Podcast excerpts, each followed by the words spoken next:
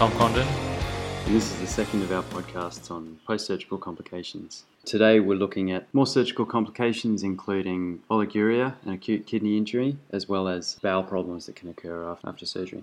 All right, so as for all of our recordings, just a disclaimer uh, these slides are student derived content, it's not representative of the teaching in medical school or medical practitioner's advice, so take what we talk about with a grain of salt. That being said, we've gone to some length to sort of reference our content and we hope it's all accurate. Originally, this was recorded as oliguria and constipation. However, the final recording ended up being around 36 37 minutes. So we've decided to split it into two. So if there's anything within that doesn't make sense, it's because it is now a two part recording. So if you remember back to one of the PBLs from first year, there was a gentleman called Bob DaCosta who I think he ran a half marathon and he'd taken a bunch of NSAIDs and he was also on ACE inhibitors and thiazides. And do you remember what condition he got, Tom? Oh, that's stretching my memory, Rick. But I think he went on to develop acute kidney injury. Yeah, so I think he got a combination of things. He got pre renal failure, and that um, was complicated by a thing called acute tubular necrosis because of that. I can't remember, he might have required dialysis, but he got very sick anyway. And I guess the point from that one is just to remember that there's a lot of medications that are commonly prescribed that have um, important implications for renal health. So, what we plan to talk about today is essentially oliguria and constipation. We'll go through the definition of both of these, look at some potential causes, try and work out a common sense approach, and then look into the management for each. And then finally, we'll sort of review how this applies to year three and how you might be tested on it, and then finish with a review question. All right, Tom. So, how do you typically define oliguria? So, to start off with, the general figure that you'll see, a normal urine output is generally 1 mil per kilogram per hour. And then some say that maybe half of this, so 0.5 mils per kilograms per hours, is the lower limit. It's well argued in a podcast from On the Wards on oliguria. You can see our slide notes for the link. Others accept a lower output of 15 to 30 mils per hour. So, Rick, what we're really considering here is the differences between obligatory and facultative urine output. Have you heard of these terms? I haven't heard of it described in that way. So, obligatory urine is essentially the minimum urine a person has to make under maximal concentrating abilities to remove toxins. So, this is creatinine, potassium, hydrogen ions, and it's in the realm of 400 mils over 24 hours, and it's affected by the diet. So, if you were, for instance, to have a high protein diet, you'll produce more urea and you'll need more urine over 24 hours to excrete it and still remain in homeostasis. Okay. So, facultative urine, therefore, is any urine output above this. So, really, why we care is, is that whilst we talk about normal urine output being 1 mil per kilogram per hour and the lower maybe half of that, really any amount that keeps the electrolytes balanced and your acids balanced and your urea low is adequate, even if it is not that magical figure.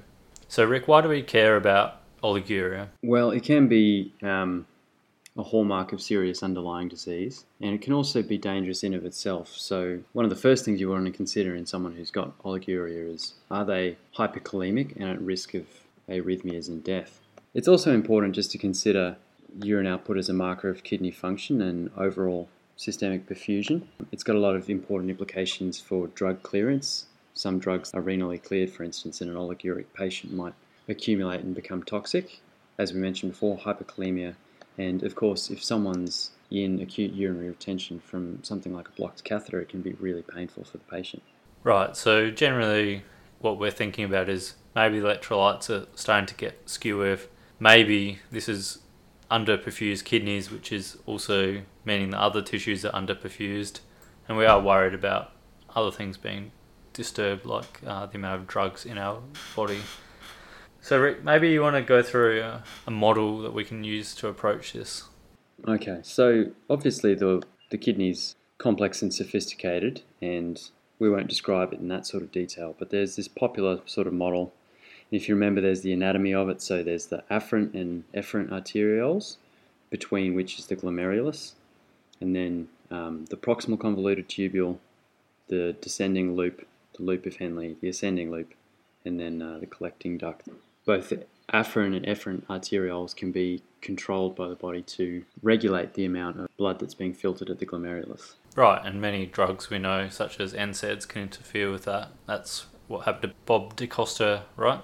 Yeah, that's right, Tom. Uh, so just consider that ACE inhibitors actually can reduce the tone of the efferent arteriole and potentially reduce the GFR of some patients. So the reason we're going back over the physiology is not because we're all histology nerds or we really want to emphasize this as a key point, but just to remind you that it is complicated and that just because someone has low urine output doesn't necessarily mean that they're hypovolemic and the kidneys aren't a bucket if the urine output is low, doesn't mean you just need to fill them up with a bit more fluid. Uh, remember all the physiology and that you really need to treat each patient as appropriate. Yeah, and if you understand the physiology and where drugs and that sort of thing are acting, it makes everything simple to understand. So, really, the things we need to consider are the afferent and efferent arterial tone, the hormones and drugs influencing reabsorption, the function of the glomerulus and the nephron, and also the patency of the urinary tract. So, these are things like catheters, and sometimes the prostate will influence what's happening or even stones. Okay, so what are some potential pitfalls in, in treating people with oliguria and acute kidney injury? So we sort of alluded to this before. Giving fluids to everyone, I think, is uh, the half full bucket approach. Uh, if we were to remember back to congestive heart failure, you can actually get decreased systemic perfusion when you're actually quite fluid overloaded, so you can get cardiac renal syndrome where the kidneys become underperfused, your urine output drops, and you've actually got way too much volume in the blood vessels, which is dilating the heart. So in that case, it would actually would want to diurese them to improve the kidney perfusion rather than to give them fluids. The other thing would be giving diuretics to someone just to make the urine output a little higher to make ourselves happy because that actually doesn't help in terms of reducing the electrolytes. As long as there's enough filtration going through, your body will do the work without you having to give diuretics to, to bolster the urine output. Sure. So, keeping that in mind, Rick, let's talk about working a general approach to seeing a patient.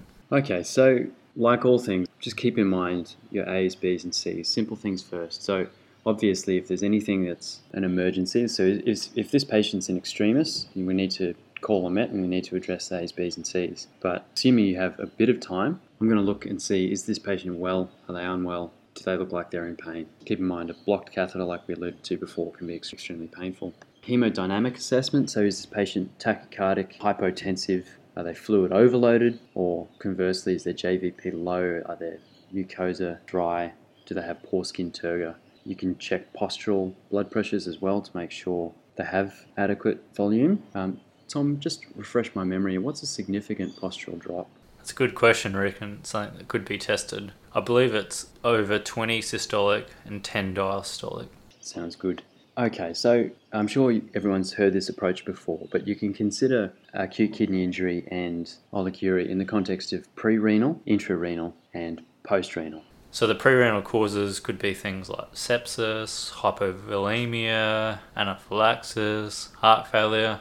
We really want to find out why the patient might be pre-renal rather than just giving them fluids empirically. Yes. So keep in mind that we might have given them inadequate um, resuscitation. They might have losses that we're not accounting for, things like losses from drains, from, yeah, insensible losses basically.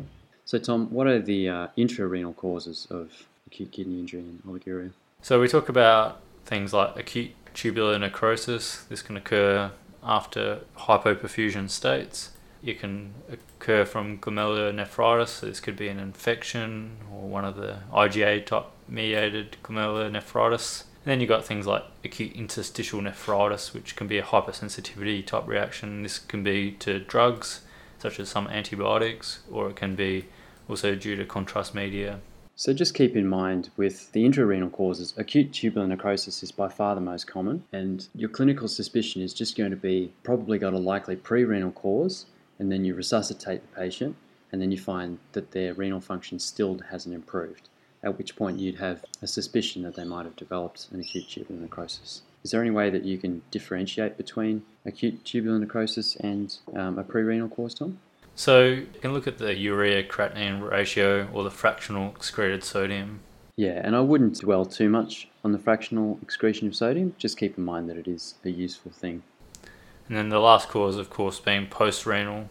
Yeah, so this is in a more chronic picture, it could be something like benign prostatic hypertrophy, a blocked urinary catheter acutely, stones, malignancies, that sort of thing as well. And most of the time, if someone's got low urine output, you'd want to put a catheter in them just so you can monitor more precisely how they're filtering.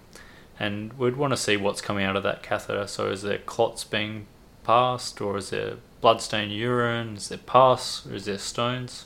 Alright, so Rick, we should just talk briefly about the urea creatinine ratio or the f- fractional excreted sodium. Yeah, sure. So, you can conceptually think of it in so, in a pre-renal cause of oliguria, the patient's kidneys are still working. It's just they don't have enough fluid, right? So they're concentrating. The kidneys are holding on to as much sodium as they can with the purpose of holding onto as much water as they can. Whereas in a, in a patient who's got acute tubular necrosis, the kidneys are no longer able to effectively concentrate. And a similar concept occurs with the urea and creatinine. When we're dehydrated, we hold on to the urea as a way of concentrating our urine. It's how we generate the osmotic gradient. Whereas in chronic renal failure, both the urea and the creatinine will start to creep up. So it's really the comparison of how they rise in comparison to each other. So I don't think you necessarily need to memorize these numbers, but they are handy. So you can do over a hundred to one of urea to creatinine is a pre-renal cause, and then under forty to one is intrinsic renal damage, and then anything in between can be normal or post-renal. Okay, so Tom, how much do you think we should know about the glomerulonephritides for the purpose of third year? Well, it's an interesting question.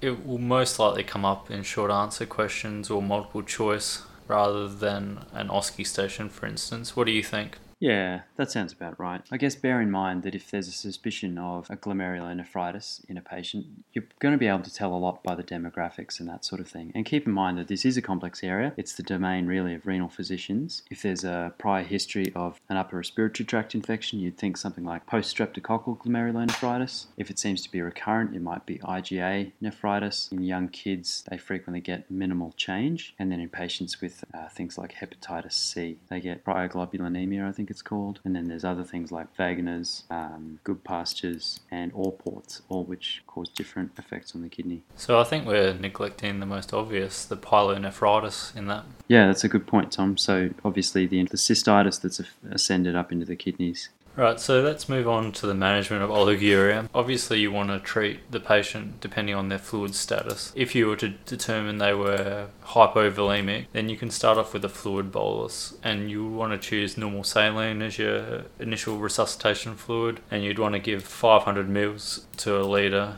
and then reassess. Okay, Tom, why would you choose normal saline over any other fluid? Well, this is a bit of a long winded explanation, but to cut it short, we want to give a fluid that stays in the blood, so we're resuscitating the blood volume. So if you were to remember what electrolytes are in which compartments, you'll remember that sodium is high in the extracellular fluid. These patients are possibly at risk of hyperkalemia, and Hartmann's has a modest amount of potassium in it, but there is still a possibility that you might worsen a hyperkalemia with Hartmann's. And as far as I'm aware, there's not all that much value in colloids over crystalloids. Yeah, so as a general approach, normal saline's almost never wrong as your initial resuscitation fluid. So after giving your 500 mils to a litre, we really want to reassess. So we're looking at the mucous membranes, the JVP, the skin turgor, the heart rate, all those things that you look beforehand. And you want to see what's happened to the JVP. So if they were actually under perfused, you might actually not see the JVP rise as giving them fluids. If you were to see the JVP rise after giving them fluid, that would actually mean that they were probably euvolemic and now you've made them hypervolemic. And then I guess we need to check to see what the catheter is draining as we talked about before. Most catheters have a port. Do you know what that's for, Rick? I think you can draw some off. No, I don't, Tom. So remember, we're talking about the context of a post-surgical. So if they've had the TURP procedure, which is the transurethral prostatectomy, it's a bit of a mouthful. TURP is better, isn't it? So if they've had that, there's going to be a lot of bleeding within the urinary tract, and you could have clots and you may need to flush it. So the port on the catheter will just allow you to flush some saline in to unclog the clots and allow the catheter keep draining. What blood test would you consider it? Well, I'd like to look at blood biochemistry. So just have a look at the electrolytes. I'd like to look at creatinine, urea. First things first, I want to make sure they're not hyperkalemic. That's going to kill them. I want to know what their phosphate is, you know, all those sorts of things. Yeah, and then I guess it depends on the cause. So if this is an unwell patient in that they have a fever and they're tachycardic, you might want to take some blood cultures. They might be septic, and that's why they're pre-renal. What about imaging, Rick? Well, an ultrasound's pretty non-invasive and pretty simple and pretty quick, and it'll tell us if there's obstructive pathology going on. Yeah, and we don't even need the complicated ultrasound machines. We can even just use the bladder scan machines for this, can't we? Yeah, I guess if we want to look in more detail, then there might be a role for CT. But one thing to consider is if, if we're going to CT a patient in this context, they're at potentially at risk of something called contrast induced nephropathy. And then, last but not least, don't forget that we'd like to dipstick the urine to see if there's any signs of infection. And then we might also want to check the urine analysis to check to see the albumin, the electrolytes such as sodium, see if there's any protein in it, any sort of hints of what might be filtering through. So on the post-surgical patient, what would you do for maintenance fluids?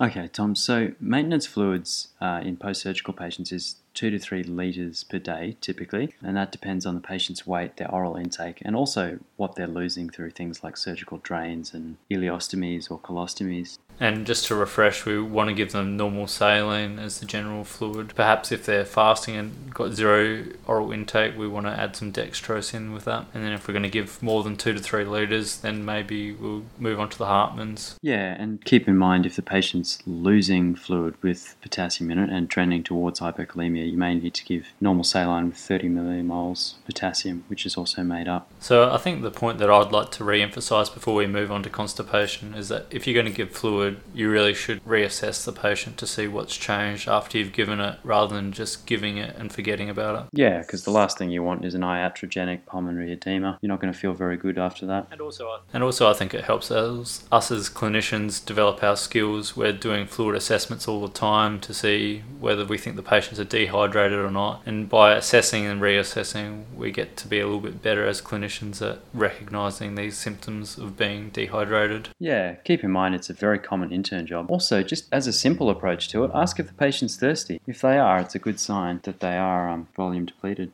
Simple things. All right, so I think that just about wraps things up for discussion of oliguria and acute kidney injury. We will now wrap up part one of the podcast. We will continue with constipation in part two next week. Thanks for joining us. Until next week.